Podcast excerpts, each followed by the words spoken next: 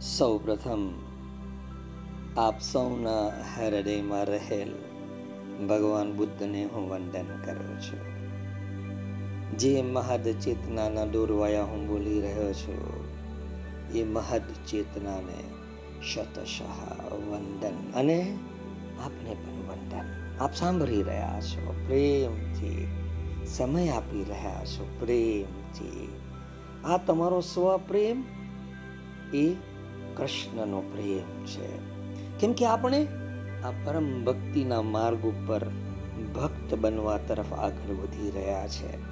કરોડો લોકો જીવી રહ્યા છે. પરંતુ એ બધા જ ભક્તિની ભીતર પ્રવેશ કરે એટલી એમની ભીતર કોઈ સંવેદના હોતી નથી. આપણે આ પરમ શ્રી કૃષ્ણના હૃદય સુધી ભક્તિ કરતા કરતા પહોંચી જઈશું. કેમ કે આપણે જે પ્રાર્થના લીધી છે, એ પ્રાર્થનાનો સાર ગર્ભ એની ભીતર જ્યારે પ્રવેશ કરીશું, પ્રવેશ તો કરી જ લીધો છે. હવે તો અંતિમ પદમાં આપણે આવી રહ્યા છીએ. ત્યારે આપણને જણાશે કે પ્રેમ, કરુણા અને સમજણ આના સિવાય બીજું કશું નથી આ જગતમાં તમે આટલું જ જો પરિવર્તન તમારી ભીતર કરી શકો. પ્રેમ, સમજણ અને કરુણા. જો પ્રભુના બધા ગુણોને એક રસ કરીને એમનામાં મૂકીએ અને આપણે કહીએ કે પ્રભુ, તમારા સર્વશ્રેષ્ઠ ગુણો કયા? તો કે પ્રેમ. અન્ડરસ્ટેન્ડિંગ એટલે કે સમજણ.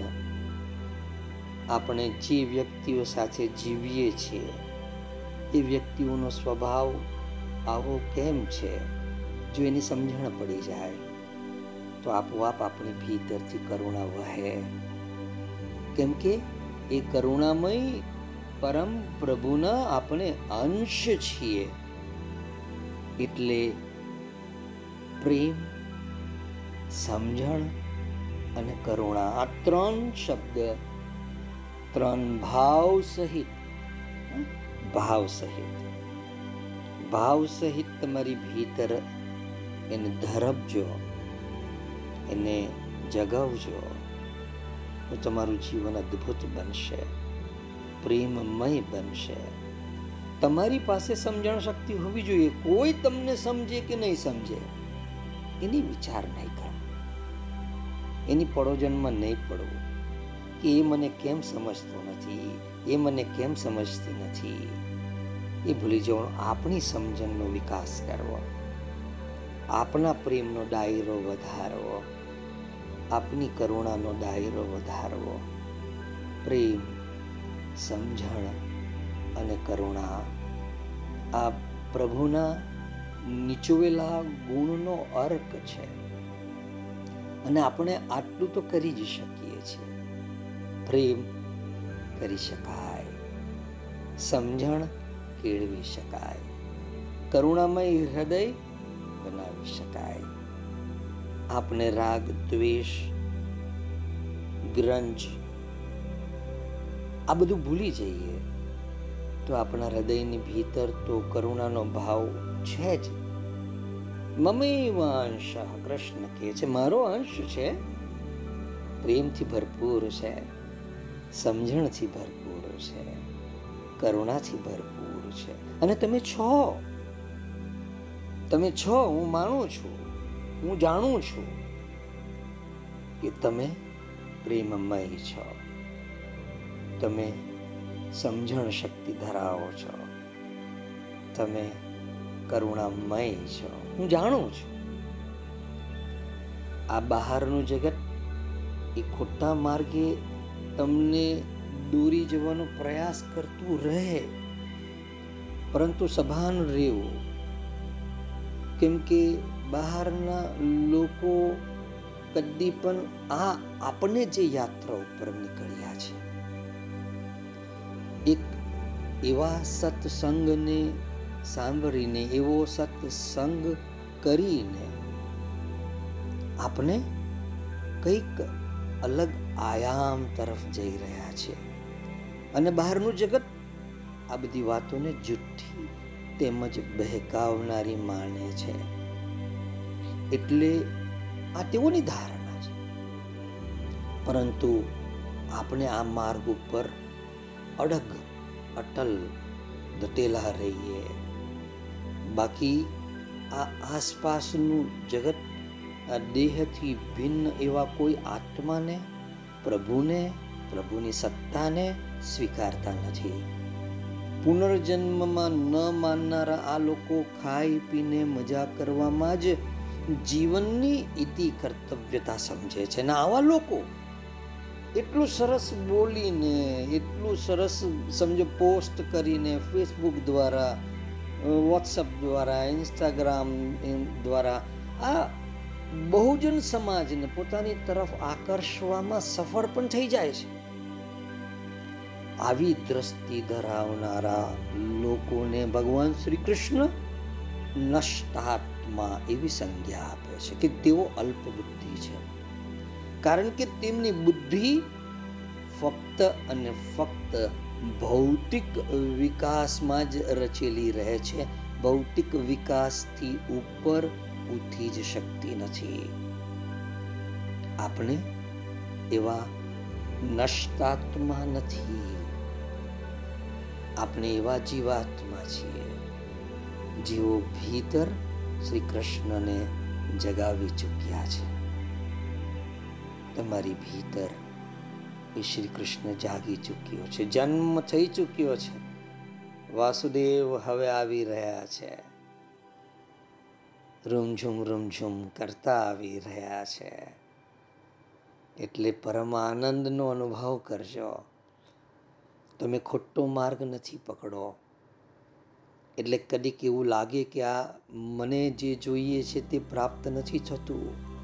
ધૈર્ય રાખજો. ભાવ બનાવેલો રાખજો. કેમ કે બહારનું જગત તો ભોગની અંદર જ રચ્યું પચ્યું રહે છે, ફરતું રહે છે. નહીં ભાવ જીવન, નહીં ત્યાગ તર્પણ સદા ગુમતે હે, લીએ ભોગ દર્પણ. આ બહારનું જગત તો એવો અરીસો લઈને ફરી રહ્યો છે કે અરીસામાં કયો ભોગ જોવાય છે? કયો ભોગ પ્રતિબિંબિત થાય છે આસપાસના જગતમાં? જ્યાં લોકો કિડિયારાની જેમ ઉભરાય, આપણે પણ ત્યાં આગળ લાઈનમાં ઊભા રહી જઈએ છીએ કે રખેને આપણે રહી જઈશું. નહીં ભાવ જીવન, નહીં ત્યાગ તર્પણ. સદા ગુમતે હે, લીએ ભોગ દર્પણ. સભી સ્વાર્થ અંધે હુએ જા રહે હૈ. ખુદા જાને, અબ હમ કહા જા રહે હે.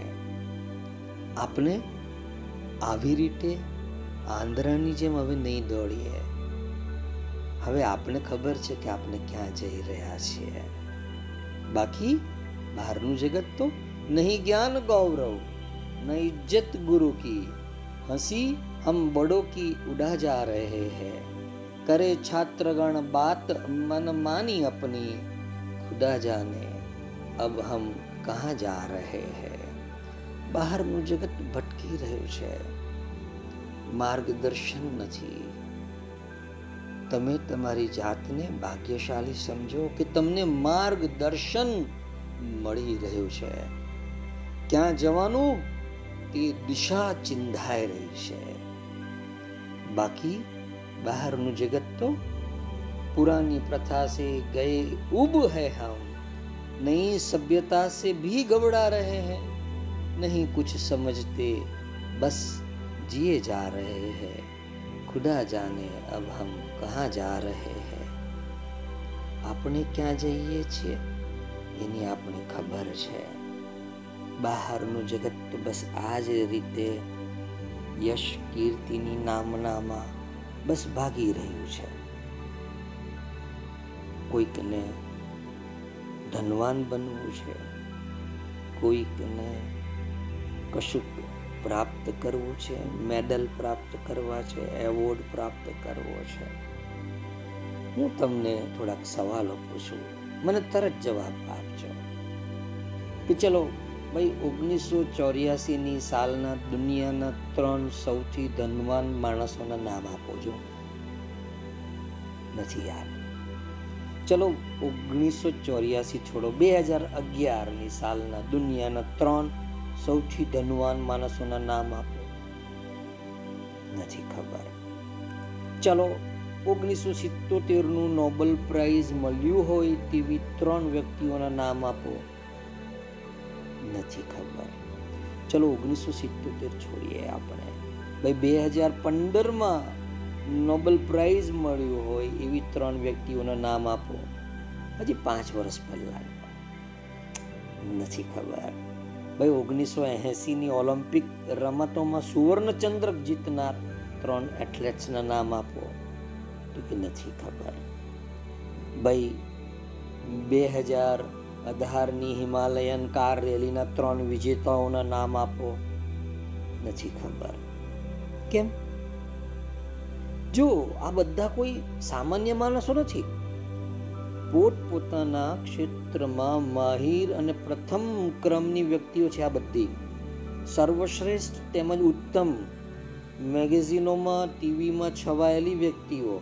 છતાં આપણે એ લોકો આટલા થોડા વર્ષો બાદ પણ યાદ નથી રહેતા. તારીઓના ગડગડાટ તો શમી જ જતા હોય છે. ઇનામો એવોર્ડ્સ કે પ્રમાણપત્રો કે ગોલ્ડ મેડલ કે એમના મેળવનારની સાથે જ ક્યારે આપણી સ્મૃતિમાંથી અતીતમાં ભૂતકાળમાં ક્યાં સરી જાય છે ને? એનો પણ ખ્યાલ નથી આવતો. પણ હું તમને બીજો સવાલ પૂછું કે એવા ત્રણ ટીચરના નામ આપો જેમને નિશાળથી કોલેજ કાર દરમિયાન ખૂબ જ હૂંફ આપી હોય અને આગળ વધવાની પ્રેરણા આપી હોય. લો, નામ તો મોડા ઉપર આવી ગયા. ચલો, એવા ત્રણ દોસ્તોના નામ આપો, જેમને કપરા સંજોગોમાં તમને સાથ, સહારો, હૈયા ધારણ આપી હોય, હૂંફ આપી હોય. અરે વાહ, નામ યાદ આવી ગયા. ચલો, તમારા સાચા રાહબર બન્યા હોય, તમને માર્ગ બતાવ્યો હોય, એવી એક બે વ્યક્તિના નામ આપો. તો અરે વાહ નામ આવી ગયા. પ્રશંસા કે કદરના શબ્દોથી તમારું દિલ જીતી લીધું હોય એવી એક બે વ્યક્તિના નામ આપો છો. તો અરે વાહ નામ યાદ આવી ગયા. જેમની સાથે સમય પસાર કરવાનું તમે પસંદ કરતા હો, એવી એક બે વ્યક્તિઓના નામ આપો. અરે વાહ! કેવું લાગ્યું? કેટલું સહેલું છે? કહેવાનું તાત્પર્ય એ જ કે આપના જીવનમાં જેમની કાળજીથી હૂંફથી નિખાર આવ્યો હોય, તેમને આપણે અજાણપણે જ આપણા હૃદયમાં કાયમી સ્થાન આપી દીધું હોય છે. આપના દિલ માટે તો સાચા એવોર્ડ વિનર્સ એ લોકો જ હોય છે. દુનિયા એમને જાણતી હોય કે નહીં જાણતી હોય, પરંતુ આપનું હૃદય જીવન પર્યંત એમને યાદ રાખે છે. તો ધનવાન બની જવું, નામ કમાવી લેવું, ભાઈ છાપામાં, ટીવીમાં બધે તમારું નામ આવી જાય. ઠીક છે. આ બધું તો થોડા જ સમયની અંદર વિસ્મૃત થઈ જાય છે. અને ભરી ભરીને છાપાના ફૂલ પેજ તમારી પ્રશંસા આવી હોય, ફોટા આવ્યા હોય પરંતુ ક્યારે એ છાપા ઝાંખા થઈ જાય, તડતડ થઈ જાય, કોઈ યાદ કરતું નથી. તો આપણે કેમ જે કાયમ યાદ રાખે, લોકોના હૃદય સુધી આપણે પહોંચી જઈએ, એવા ગુણોને આત્મસાત કરવામાં કેમ ન લાગી જઈએ? પ્રેમ, સમજણ અને કરુણા. આ ત્રણ ગુણો તમારી ભીતર જાગી ઉઠે. તો કૃષ્ણ જાગી ઉઠ્યો. વાસુદેવ સાથે મિલન નક્કી છે તમારો. અને આપણે એને માટે જ તો કાર્યરત છીએ. આપણે જે સતપદીની પ્રાર્થનામાં ડૂબકી લગાવેલી છે, તેમાં આપણે વાત કરતા હતા કે જ્યારે શંકરાચાર્ય આપણા મોઢેથી બોલે, આપણે સટપદી બોલીએ, ત્યારે તો આપણા મનનો જે સાધારણ ભાવ છે ને એ પ્રગટ થાય છે.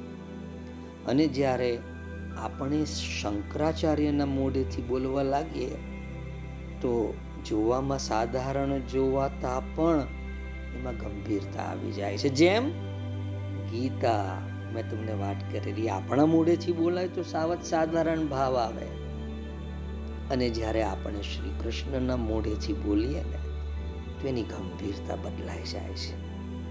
ઘણીવાર સત્ય ખૂબ નાનું હોય, પણ જીવનની આખી બાજી પલટી નાખતું હોય છે. એક જની એની સખીને કહે છે કે, અરે, પરમ દિવસે તારો પતિ સાંજે પાંચ વાગે હોટલ બ્લુ મૂનમાંથી કોઈ છોકરી સાથે બહાર નીકળતું મેં જોયેલો. મને ખબર નહીં, પણ મને એમ કે તને કેવું કે નહીં કહ્યું એને પત્નીને કહ્યું પત્ની વિચારતી રહી ગઈ. મને તો એને ફોન કરીને એમ કહેલું કે આજે ઓફિસ પર ખૂબ કામ છે. મોડો આવીશ. બસ, વિશ્વાસઘાતના વિચારે વિચારે એને બે બાળકોને લઈને પાંચમા માળેથી ઝંપલાવી દીધું. જોજો, સત્ય નાનું હોય પણ ઘણીવાર જીવનની બાજી પલટી નાખનાર હોય છે. જેમ આવું કડવું સત્ય ત્રણ મૃત્યુને નોતરી લાવે છે. તો આપણે આપણા જીવનને પરિવર્તિત કરવા માટે તમારી તરફ, તમારા ચરણોમાં આવતું આ સત્ય તમારા જીવનની બાજી પલટી ના નાખી શકે. હા? જરા ગંભીરતાથી વિચારીને મને કહો તો જાગો છો ને? જાગતા રહેજો. આપણે એવા પરમ સત્યને સમજવા જઈ રહ્યા છે જે આપની ભીતર બારોબાર પ્રેમને જાગૃત કરે, સમજણને જાગૃત કરે, કરુણાના ભાવને જાગૃત કરે. અત્યાર સુધી આપણે જ પાસા ફેંકતા ને આપણે જ ચાલ ચાલતા, પણ એમાં વધારે તો આપણે જ ઊંધા પડતા હતા, દુઃખ પામતા હતા. બરાબર કે મારી વાત સાચી ને? પણ હવે વાસુદેવ પાસા ફેંકે છે આપણે બધાનો સ્વીકાર કરીને મસ્તીથી જીવનની બાજીને રમીએ છીએ. એટલે બિહારીઓના નાના નાના દુહાઓ જે નાના નાના સત્યોને આપતા રહે છે, એના સંદર્ભમાં એક દુહો કહે છે, સત સૈયા કે દોહરે જસ નાવિક કે તીર? સત સૈયા કે દોહરે જસ નાવિક કે તીર? દેખન મેં છોટે લાગે, ઘાવ કરે ગંભીર. એટલે મને એટલી તો ખાતરી જ છે કે આ પ્રાર્થના ભલે નાનકડી છે, છ પદની પ્રાર્થના. આપણા ભાવ જગતમાં ભગવાન શ્રી કૃષ્ણની ભાવ મૂર્તિ તો અચૂક સ્થાપિત કરી જ દેશે. અને આપણે ભગવાનની ચાલે ચાલે આપણા જીવનનો દાવ રમતા જઈશું. હા, કરશો ને? મજા આવશે? ખૂબ મજા આવશે. અને જીવનની દિવ્યતા, પવિત્રતા ઉઘડતી હોવાનો પ્રત્યક્ષ અનુભવ પણ આપણે કરતા જઈશું. દામોદર ગુણ મંદિર, જે નાનું અમથું દામોદર ગુણ મંદિર પણ ભીતરથી વિરાટ છે. જેના પેટમાં, ઉદરમાં યશોદા મૈયાની રસ્સી બાંધેલી છે, એનું નામ દામોદર.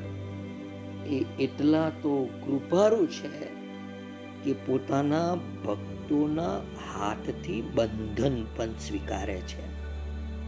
વિચારે છે, કોણ? વાસુદેવ.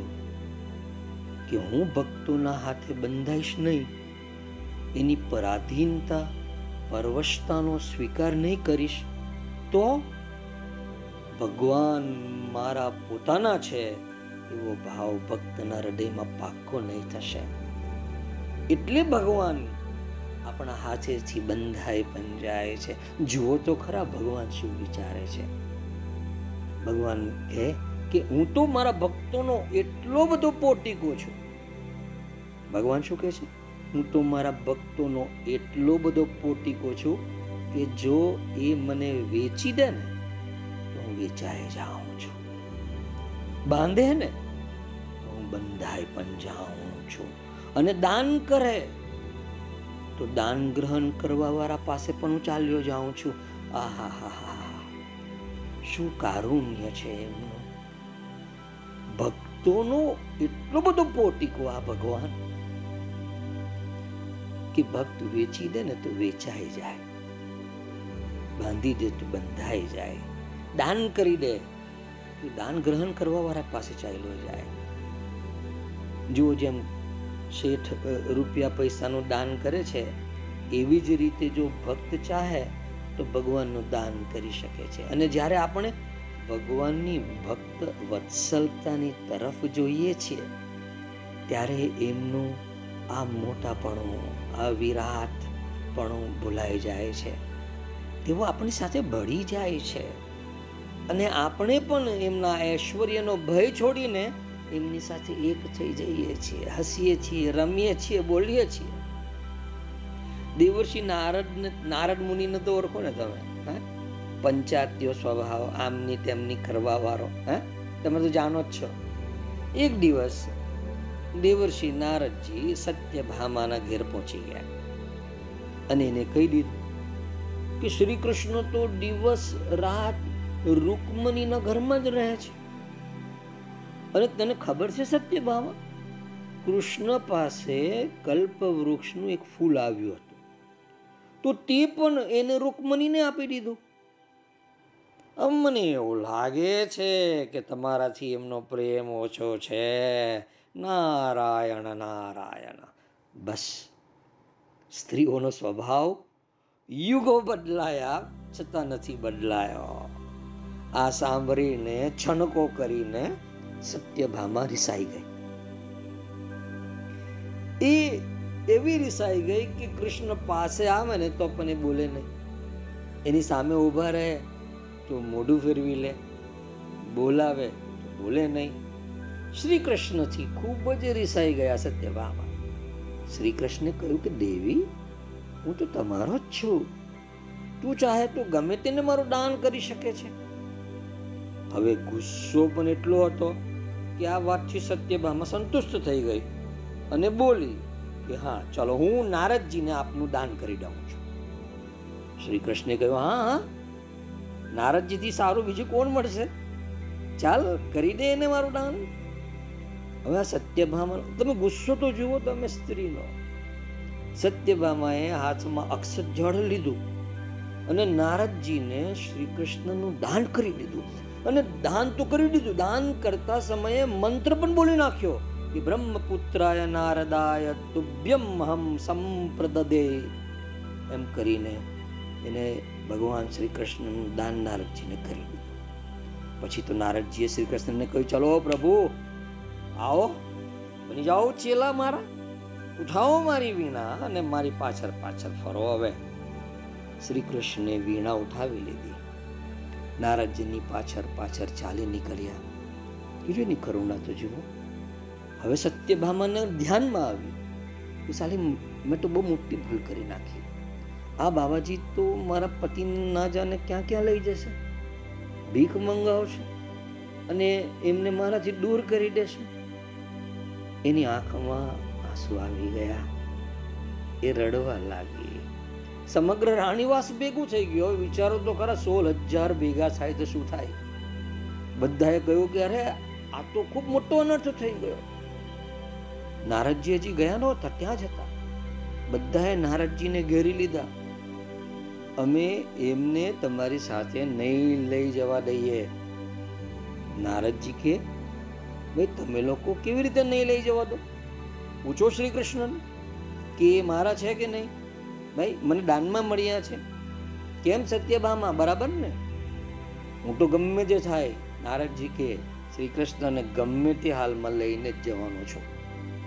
અંતમાં એવું નક્કી થયું કે શ્રી કૃષ્ણની બરાબરી કરે એવી કોઈ વસ્તુ નારદજીને આપી દેવી. એટલે ત્રાજવા મંગાવ્યા. શ્રી કૃષ્ણ ત્રાજવાના એક પલ્લામાં ચડી ગયા. બીજા પલ્લામાં સત્યભામાએ એમની બધી સંપત્તિ મૂકી દીધી. સત્યભામાએ પોતાના ઐશ્વર્યના આવેશમાં આવીને કહ્યું કે હું તો સાક્ષાત ભૂદેવી છું. ધરતીની બધી સંપત્તિ મારી છે એટલે હું બધી ભૂ સંપદા બીજા પલ્લામાં મૂકું છું. પણ આ શું? શ્રી કૃષ્ણ તો એટલા ભારી નીકળ્યા કે ધરતીની સમસ્ત સંપત્તિ એમના એક રૂવાટા જેટલી પણ ના નીકળી. આ જોઈને હો, હા થઈ ગઈ દ્વારકામાં. અને લોકો કેવા લાગ્યા કે હવે શું થશે? રૂકમણીના દુઃખનું પણ કોઈ ઠેકાનું ન રહ્યું. એમને કહ્યું શ્રી કૃષ્ણ અમારા બધાના પતિ છે. એકલી સત્યભામાને એમને દાનમાં આપી દેવાનો કોઈ અધિકાર નથી. એને એવી રીતે દાનમાં આપી દેવાનો અધિકાર આપ્યો કોણ? આ રીતની વાતોથી જબરી અશાંતિ ઉત્પન્ન થઈ ગઈ. લડાઈ જેવું વાતાવરણ ઊભું થઈ ગયું. તમે ખાલી કલ્પના તો કરો કે કેવી ઘટના ઘટિત થઈ હશે. અચાનક રૂકમનીમાં બુદ્ધિ આવી અને એમને કહ્યું કે જુઓ, અગર સત્યભામા દ્વારા કરાયેલા દાનની વાત માની પણ લઈએ, તો એને તો કેવળ શ્રી કૃષ્ણના રૂપનું દાન નામનું દાન નથી કર્યું. એટલે તમે એના નામ અને રૂપને તોલો રૂપની બરાબરી કરી શક, કરવાવાળી કોઈ ચીજ હોય તો તે નામ જ છે. ત્યારબાદ ત્રાજવાના એક પલ્લામાં શ્રી કૃષ્ણનું નામ અંકિત કરેલું તુલસી પત્ર. તુલસીનું એક પાન મૂકી દીધું. અને બીજા પલ્લામાં શ્રી કૃષ્ણને સ્વયં બેસાડી દીધા. અને તોલવામાં આવ્યું હતું. તુલસી દલ પર લખેલું શ્રી કૃષ્ણનું નામ ભારે નીકળ્યો હવે બધાની જાનમાં જાન આવી. અને નારદજીને એ જ તુલસી પત્ર પર લખેલું શ્રી કૃષ્ણનું નામ મળી ગયું. આજ તો ભગવાનની લીલા હતી કે રૂપથી નામને મોટું સિદ્ધ કરવાની લીલા. અને ત્યારથી ભગવાન શ્રી કૃષ્ણનું નામ મોટું છે. એવું સિદ્ધ થઈ ગયું, સમજમાં આવે છે કઈ? તુલસીદાસે પણ એમના રામચરિત માનસમાં રૂપની અપેક્ષાએ નામને મોટું બતાવ્યું છે. તો દામોદર શબ્દમાં જે દામ શબ્દ છે, એનો અર્થ વેદોમાં એ બતાવ્યો છે કે ભગવાનનું નામ જ દામ છે. તસ્ય નામાની દામાની છતેન સર્વમ ઇદમ સ્થિતમ. અગર ભગવાનને બાંધવાની કોઈ રસ્સી છે, તો એનું નામ છે. બોલો કૃષ્ણ કૃષ્ણ, બોલો કૃષ્ણ કૃષ્ણ, બોલો કૃષ્ણ કૃષ્ણ, બોલો કૃષ્ણ કૃષ્ણ. જ્યાં ભક્તના મોડેથી શ્રી કૃષ્ણનું નામ નીકળ્યું, પોકાર કર્યો, બસ. એટલામાં જ શ્રી કૃષ્ણ દોડીને આવી જાય. જેવી રીતે બાળક એના પિતાને પોકારે અને બાપ દોડતો આવી જાય ને, બસ એ જ રીતે. ભગવાનને પોકારવાથી દોડીને આવી જાય છે ભાવપૂર્વક. આહયત એવ શીઘ્રમ દર્શનમ યાથી ચેતસી. શીઘ્રમ તરત અને તરત આવી જાય. જો ભાવથી તમારા સમગ્ર અસ્તિત્વમાંથી કૃષ્ણનું નામ નીકળે. ભગવાનનું જે રૂપ છે એ બહાર જોવાય છે, પરંતુ ભીતર એમના પેટમાં એમનું નામ જ ભારો ભાર ભરેલું પડેલું છે. એટલે ભગવાનમાં જે બળપ્પન છે મોટાઈ છે દિવ્યતા છે, પવિત્રતા છે, વજન છે, અનાદિતા છે, અનંતતા છે, એ બધું એમના નામમાં છે. વાસુદેવ સર્વમ બીજી બાજુ એમ કહે છે કે સંસારમાં જેટલા પણ પદાર્થો છે, એ બધા નામ માત્ર છે. એક વસ્તુ છે, સોનું. અને એનું જ નામ છે કંગન, એનું જ નામ છે હાર, એનું જ નામ છે બુત્તિ, એનું જ નામ છે વીટી. પરંતુ સોનું તો સોનું જ રહે છે, એ જ પ્રકારે. જગતમાં જે બ્રાહ્મણ, ક્ષત્રિય, વૈશ્ય, ક્ષુદ્ર, સંન્યાસી, વાનપ્રસ્થ વગેરે જે પણ નામ રાખેલા છે, એ બધા નામ જ નામ છે. એ બધાના મૂળ ધાતુના રૂપમાં તો કેવળ એક પરમેશ્વર જ છે. વાસુદેવ શ્રી કૃષ્ણ એટલે જ એ કહે છે કે મમે અંશ મામે અંશ તમે મારો અંશ છો. તો પછી દુનિયા બંધાઈ કેવી રીતે ગઈ? જીવ કેવી રીતે બંધાઈ ગયો? તેન સર્વમિદમ સ્થિતમ એ નામોના ચક્કરમાં ફસાઈ ગયો. એક જ વસ્તુ અને નામ અનેક અને આવા એ અનેક નામોના ચક્કરમાં ફસાઈ ગયો. રામ, સ્વામી રામ તીર્થે લખ્યું છે એક જગ્યા ઉપર કે ઘણા માણસો લડી રહ્યા હતા. એક કહેતો હતો કે, ભાઈ, અમને જલ જોઈએ. બીજો કહેતો, અમને વાટર જોઈએ. ત્રીજો કહેતો, તો અમને પાણી. ચોથો કે, અમને ભૂ ભૂ. આ લડાઈની વચ્ચે એક જાણકાર આવ્યો અને કહ્યું, ભાઈઓ, કેમ લડો છો? બધા બોલ્યા, મને આ જોઈએ, મને આ જોઈએ, મને આ જોઈએ. જાણકારે કહ્યું, તમે ચૂપ રહો. હું તમારી ચીજ લાવી આપું છું. એ જઈને પીવાનું પાણી લઈને આવ્યો. હવે વોટર વાળો કહે કે, બસ, આ જ જોઈએ મને. જલ વાળો કે મને આ જ જોઈએ. પાણી વાળો કે મને આ જ જોઈએ. ભૂ વાળો કે મને આ જ જોઈએ. આ રીતે ફક્ત નામનો ભેદ છે. સમજમાં આવે છે. જાગો છો ને? જ્યારે લોકો નામનો અર્થ નથી સમજતા, અર્થને છોડી દે છે, ત્યારે જ દુનિયામાં લડાઈ થઈ જાય છે. આજ સુધી એવું નથી બન્યું કે કોઈ પણ પદાર્થ લઈ લો, તેનું એક જ લક્ષણ રહ્યું હોય. ફક્ત વ્યવહારને માટે લક્ષણ બનાવીને નામ ચાલુ કરવામાં આવે છે. આવા અનંત નામો છે. આ બધા કામ ચલાવ નામો છે. જેનાથી વ્યવહારિક જગત ચાલે છે. અસલમાં તો ભગવાન એ જ છે. જેની ભીતર બધા જ નામો સમાય જાય છે. આ જે ભગવાનનું રૂપ સ્વરૂપ છે, એમાં સૃષ્ટિના બધા નામો સમાયેલા છે. એ જ નામ રૂપનો આધાર છે. નામ રૂપ દુઈ ઈસ ઉપાધિ અકથ અનાદિ સુસામુજી સાદિ તુલસીદાસ કહે છે. વાત એક જ કહેવામાં આવે છે, પરંતુ કહેવા વાળાના ભાવ અલગ અલગ હોય છે.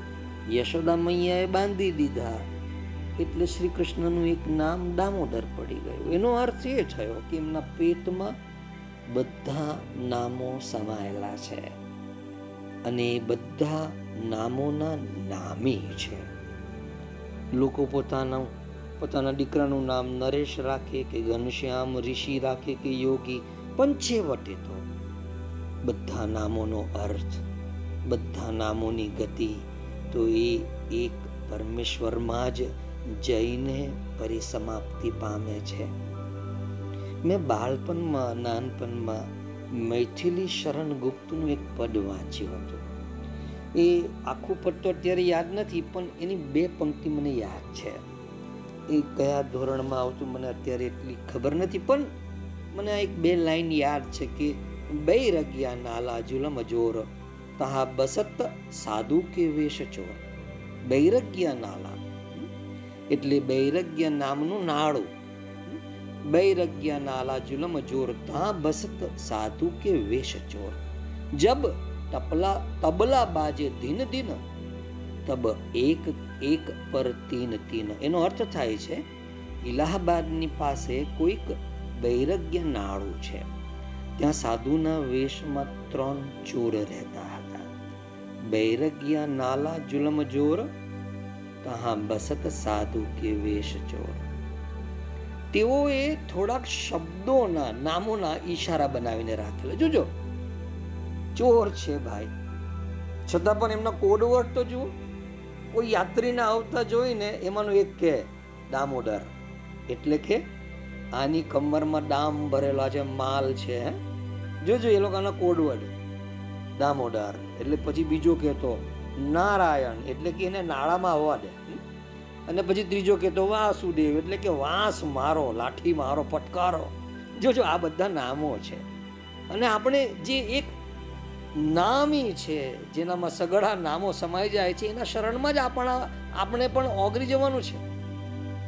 તો એકવાર એ નાળા પાસેથી નવ નાચવા ગાવા વાળા નીકળ્યા.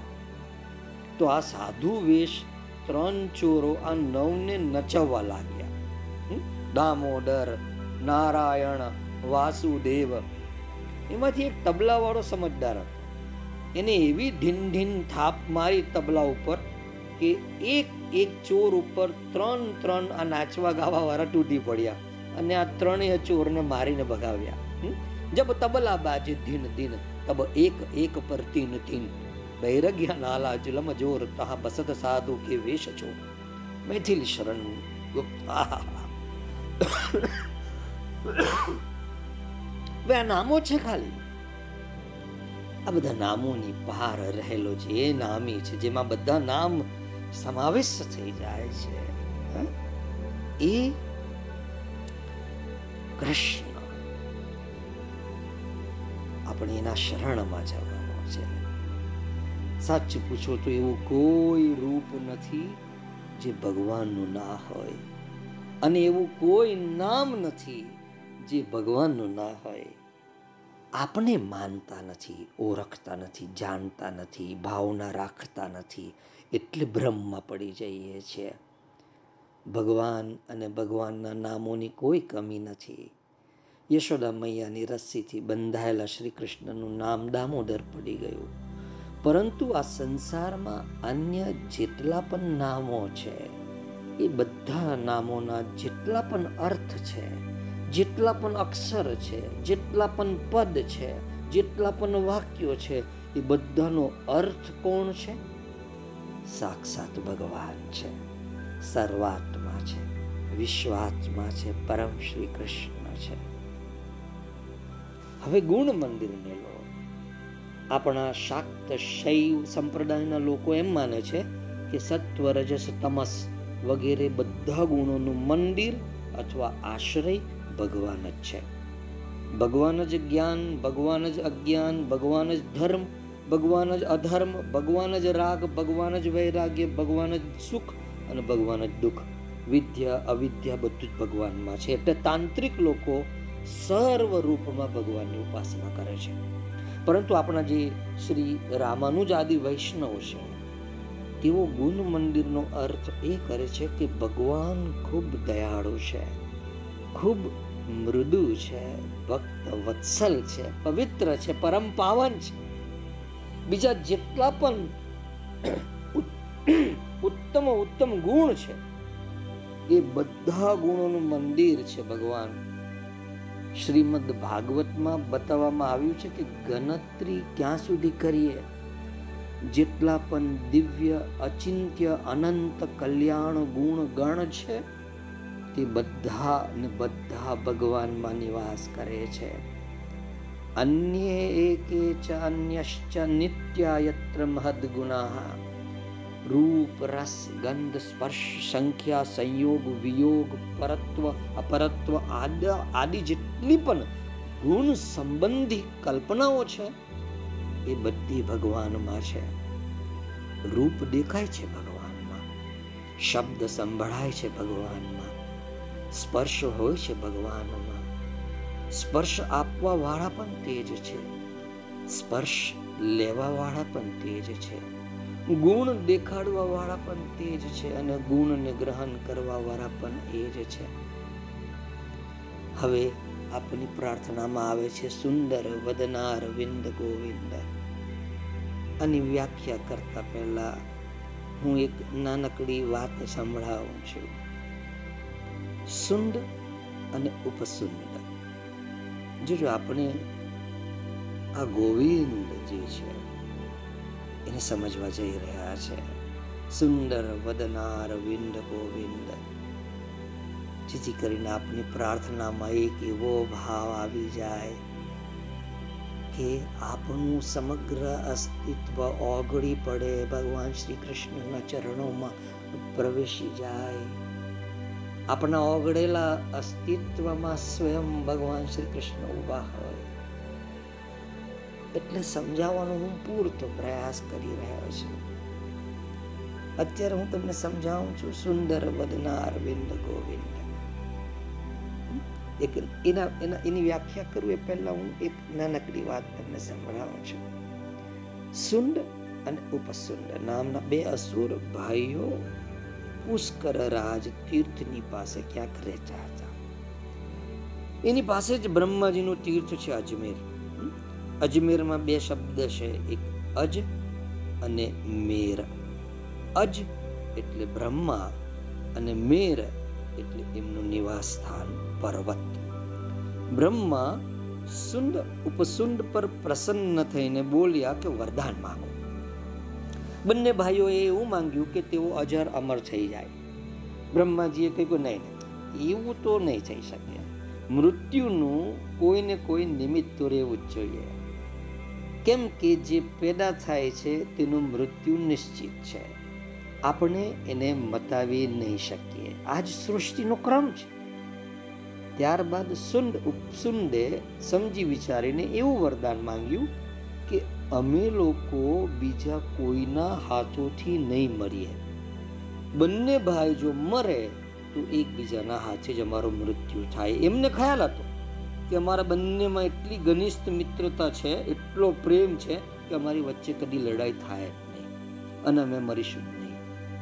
એના પછી તેઓએ એટલો તો ઉપદ્રવ મચાવ્યો કે બધા તોબા કરી ગયા. ત્યારે બ્રહ્માજીએ એક અતિ સુંદર અપ્સરાને તેમની પાસે મોકલી. એ એટલી તો સુંદર હતી કે બંને ભાઈઓ સુંદ, ઉપસુંદ એની ઉપર લપતું થઈ ગયા. અને બંને જણે એ પ્રસ્તાવ મૂક્યો કે તું અમારી સાથે લગ્ન કરે. અપ્સરાએ કહ્યું, બંને સાથે? તું લગ્ન નહીં કરું. તમારા બંનેમાંથી જે મહાવીર હોય મહાશક્તિશાળી હશે, એની સાથે હું વિવાહ કરીશ. હવે બંને અસુરોમાં એકબીજાથી વધારે બળવાન કોણ, વીર કોણ, એ સિદ્ધ કરવાનો જુસ્સો આવી ગયો. અને બંને લડાઈમાં એકબીજાને મારી નાખ્યા, બસ. વાર્તા પૂરી. તાત્પર્ય શું છે? આ અપ્સરાની સુંદરતા જે હતી, એ સુંદરતા જ સુંદ, ઉપસુંદના ઉપદ્રવથી રક્ષા કરવા વાળી બની ગઈ. નહીં તો એ બંને સમગ્ર સૃષ્ટિમાં ઉપદ્રવ ફેલાવી દે. પછી તો ભગવાનની એ સુંદરતાનો કેવો શું? સુંદર વદનાર વિંદ ગોવિંદ, જે મનુષ્યને સંસાર બંધનમાંથી ખેંચીને પોતાની તરફ આકૃષ્ટ કરી લે છે, આકર્ષિત કરી લે છે. યન્મર્ત્ય લીલોપેકમ સ્વયોગ માયા બલમ દર્શયતા ગૃહિતમ. વિસ્માપનમ સ્વસ્ય सौभगरद्देह परमा પદમભૂષણ ભૂષણાંગમ આ શ્લોક શ્રીમદ ભાગવતનો છે બહુ અદ્ભુત છે યન્મર્ત્ય લીલોપૈકમ સ્વયોગ માયા બલમ દર્શયતા ગૃહિતમ વિસ્માપનમ સ્વસ્ય સૌભગરદ્દેહ પરમ પદમ ભૂષણ ભૂષણાંગમ મનુષ્યની લીલા કરવા માટે ભગવાને સુંદરતાને ગ્રહણ કરી છે એમને પ્રગટ કર્યું છે કે જો મારી યોગ માયા કેટલું બધું સૌંદર્ય પ્રગટ કરી શકે છે અને ખરેખર કોઈ શક નથી. યન્મર્ત્ય લીલોપેકમ સ્વયોગ માયા બલમ દર્શયતા ગૃહિતમ. એની યોગ માયા કેટલું બધું સૌંદર્ય પ્રગટ કરી શકે છે.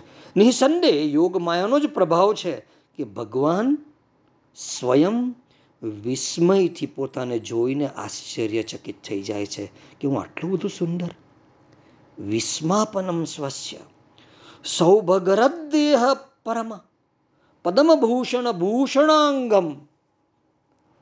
સૌભાગ્ય સંપત્તિની પરાકાષ્ઠા છે ભગવાનમાં. આભૂષણોથી એમના અંગની શોભા નથી થતી. એમના અંગો જ આભૂષણોને શોભાયમાન કરે છે. વિસ્માપનમ સ્વસ્ય સૌભગરદેહ પરમ પદમ ભૂષણ ભૂષણાંગમ. આભૂષણોથી જર ઝવેરાતથી એમના અંગની શોભા નથી થતી. એમના અંગો જ આભૂષણોને શોભાયમાન કરે છે. શું સુંદરતા હશે? સુંદર વદનાર વિંદ ગોવિંદ. શું અદ્ભુત અલૌકિક સુંદરતા છે ભગવાનની. શબ્દોની ડિક્શનરી અમરકોશમાં આભૂષણોનું એક નામ છે વિચ્છિતિ. વિચ્છિતિનો અર્થ છે? શું છે? તમને કહું. એ અર્થ એ છે કે શરીરમાંથી એટલી ચમક નીકળી રહી છે. જેનાથી હાથ, ખભા, પંજા, પગ વગેરે અંગોની ખબર જ નથી પડતી. કે અંગો ક્યાં છે? સમજો, એ સ્વયં પ્રકાશ પુંજ. એ વાસુદેવ, એ શ્રી કૃષ્ણ. સુંદર વદનાર વિંદ ગોવિંદ. એટલી બધી ચમક શરીરમાંથી નીકળે છે, એટલે વચવચમાં જ્યારે ભગવાન આભૂષણ ધારણ કરી લે ને, તો ચમકમાં એક અલગાવ, એક વિભાગ આવી જાય અને બધા અંગો દેખાવા શરૂ થઈ જાય. નહીં તો માથું અને ધડ છૂટું જ જોવાય, જો એ ગળામાં પહેરેલું આભૂષણ ના હોય તો. કુંડલથી એમના કાન જુદા દેખાય બાજુબંધથી હાથ જુદો દેખાય, કંગનથી હચેરી જુદી પડે. પરંતુ આ આભૂષણો ચમકે છે, એમના જ અંગોની ચમકથી. આહા એક પરમ સુંદર ભગવાનમાં એમના અંગ, અંગને બતાવવા માટે આભૂષણોની જરૂર પડે છે. અન્યથા એમના દિવ્ય ચમત્કારમય અંગોમાં તો ક્યાંય પણ વિભાગ જ નથી. એ ખબર જ નહીં પડે કે લાટ કપાળ ક્યાં છે, મોઢું ક્યાં છે. પછી જ્યારે કસ્તુરીનું તિલક લગાવે ને, ત્યારે ખબર પડે કે ઓહો કેટલું પહોળું કપહાળ છે. આટલું ઊંચું મસ્તક છે. પોતાની પરમ શોભાને પ્રગટ કરવાને માટે જ ભગવાન આભૂષણ ધારણ કરે છે. આપણે હીરા મોટી પહેરીને હીરા મોટીની શોભા નથી વધારી શકતા. પણ ભગવાનના અંગ ઉપર જે આભૂષણ આવી જાય ને, એની શોભા વધી જાય છે. ભગવાન ભૂષણને પણ ભૂષિત કરવા વાળા છે. આ એમનું એક એક અંગ, ભૂષણ ભૂષણાંગમ. કેટલું અદ્ભુત ભાવ. વિસ્માપનમ સ્વસ્ય સૌભગરદેહ પરમ પદમ ભૂષણ ભૂષણાંગમ. આહા હવે આવો તમે એક નજર એમના મુખારવિંદ પર નાખો. ભક્ત કહે છે, સમસ્ત ગુણ વર્જિતે કારણત પ્રીતિ ચિંતામ ગતે, કિમપી વસ્તુની સ્વયં તદપી તાવત સુખમ, ન યાવદ ઇવમ અદ્ભુતા, નવત માલનીલ દ્યુતિર મુકુંદ, સુખ ચિદગના તવ બભૂવ સાક્ષાત કૃતિ મારા વહાલા મેં જ્યાં સુધી તમારા મુખારવિંદની શોભા જોઈ નહોતી, જ્યાં સુધી મારી દ્રષ્ટિ, કૃપા, અનુગ્રહથી ભરેલી આંખો ઉપર પડી ન હતી જ્યાં સુધી મારી નજર પ્રેમ ભરી, આનંદ ભરી મુસ્કાન ઉપર પડી ન હતી જ્યાં સુધી તમારા ઉપસેલા શ્યામલ, નીલ, દર્પણ સમાન ચમકતા ભૂરા અરીસા સમાન કપાળ ઉપર મારું ધ્યાન નહોતું ગયું. અને જ્યાં સુધી તમારા દાંતોની વિદ્યુત છટા ચમકી ન હતી, ત્યાં સુધી મને સમસ્ત ગુણોથી રહિત ઇન્દ્રિયાતીત પરમ બ્રહ્મ પરમાત્મામાં સુખનું દર્શન થઈ રહ્યું હતું. પરંતુ જ્યારથી તમારા અદ્ભુત નવતમાલ શ્યામલ સચ્ચિદાનંદ ઘન સૌંદર્યનું આસ્વાદન થયું, ત્યારથી જ બધે બધું છૂટી ગયું. ન યાવદ ઇયમ અદ્ભુતા નવતમાલ નીલ ધ્યુટીર મુકુંદ સુખચિદ ઘના તવ બભૂવ સાક્ષાત કૃતિ. આહા બધું છૂટી ગયું. હજી એમનું રૂપ નજરે નથી પડ્યું. એટલે સંસાર છૂટતો નથી. એટલે બીજું બધું ગમી ગયું છે. બીજું બધું જચી રહ્યું છે. હતાઓ તમારા અજ્ઞાનનો પડદો, દૂર કરી દો અવિદ્યાનું ધુમ્મસ. અને પછી જુઓ, સુંદર વદનારવિંદ ગોવિંદને જન્મારા છૂટી જાય. મારા વાલાઓ, મારી વાલીઓ, ખરેખર જન્મ મારા છૂટી જાય. આપણો છેલ્લો જન્મ બની જાય. શું કેવું વધારે? દામોદર ગુણ મંદિર, સુંદર વદનાર વિંદ ગોવિંદ. અદ્ભુત, અતિ અદ્ભુત. હા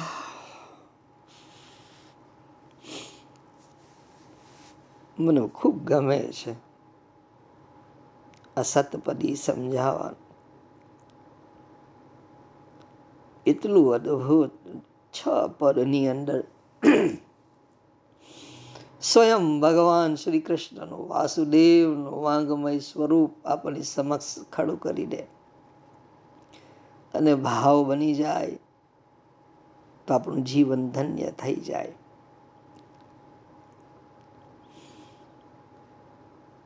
શબ્દો નથી જડતા. મુક થઈ જવાય છે. મા સરસ્વતી પણ જાણે એમ સમજો કે એમનું આ સ્વરૂપ જોઈને વીણા હેઠી મૂકી દેતા હશે. કયા સૂર વગાડે, કયા શબ્દોના સૂર વગાડે? કેમ કે એમની સુંદરતાના, એમની રૂપના, એમના રૂપ વૈભવના વખાણ કરવા માટે. કોઈ શબ્દો નથી રહેતા. બસ એમ થાય કે બસ આ એમનું સ્વરૂપ, આ એમનું દર્શન કર્યા જ કરીએ. મૌન બની. એ પરમ રસ પિયા કરીએ. બસ એ રસનું કળશ લઈને હું તમારા દ્વાર ઉપર આવ્યો છું. કેટલો રસ છલકાઈ ગયો છે. છતાં હજી ઘણો રસ મારા કળશમાં પડ્યો છે. તમે દ્વાર ઉગાડો તો એ કળશ તમારી ઉપર ધોડી શકો. તમે પણ એ પરમ શ્રી કૃષ્ણનો અનુભવ કરી શકો. જીવનની ધન્યતાનો અનુભવ કરી શકો. મનુષ્ય તરીકે જન્મ લેવાનો આભાર વ્યક્ત કરી શકો. વધારે શું બોલો? મૌન થઈ જવાય છે. જબરજસ્તીથી મોઢું ખોલીએ છે. મારા શબ્દોને હાલ પૂરતા હું વિરામ આપું છું. બુદ્ધમ શરણમ ગચ્છામી. અંતિમ ચરણોમાં સતબદી છે. બિફોર દિવાળી આપણે એને પરિપૂર્ણ કરીશું. જેને ઉઠાવર હોય, ફટાફટ. દામોદર ગુણ મંદિર સુંદર વદનાર વિંદ ગોવિંદની ભીતર ડૂબકી મારવાની. તેઓ એમની આ લીલા માધુરીને સમજવાનો પ્રયાસ કરે. અને શ્રી કૃષ્ણમય તમારું અસ્તિત્વ બને. કેમ કે તેઓ આવી રહ્યા છે. વાસુદેવ ઇઝ કમિંગ તમારી પાસે તમને આશ્લેષમાં લેવા. જીવન મુક્ત કરવા વાસુદેવ આવી રહ્યા છે. એમના પગના થડકારને સાંભળવાનો પ્રયાસ કરો. એમના પગમાં રહેલા નુપુરની ઝંઝણાથી સાંભળો. એમના હવામાં ફરફરતા પિતાંબરનો ફરફર ફર અવાજ સાંભળો. એ મીઠી મજૂરી વાંસળીનો સૂર સંભળાશે તમને. વાસુદેવ આવી રહ્યા છે. તમને આશ્લેષમાં લેવા. અસ્તુ.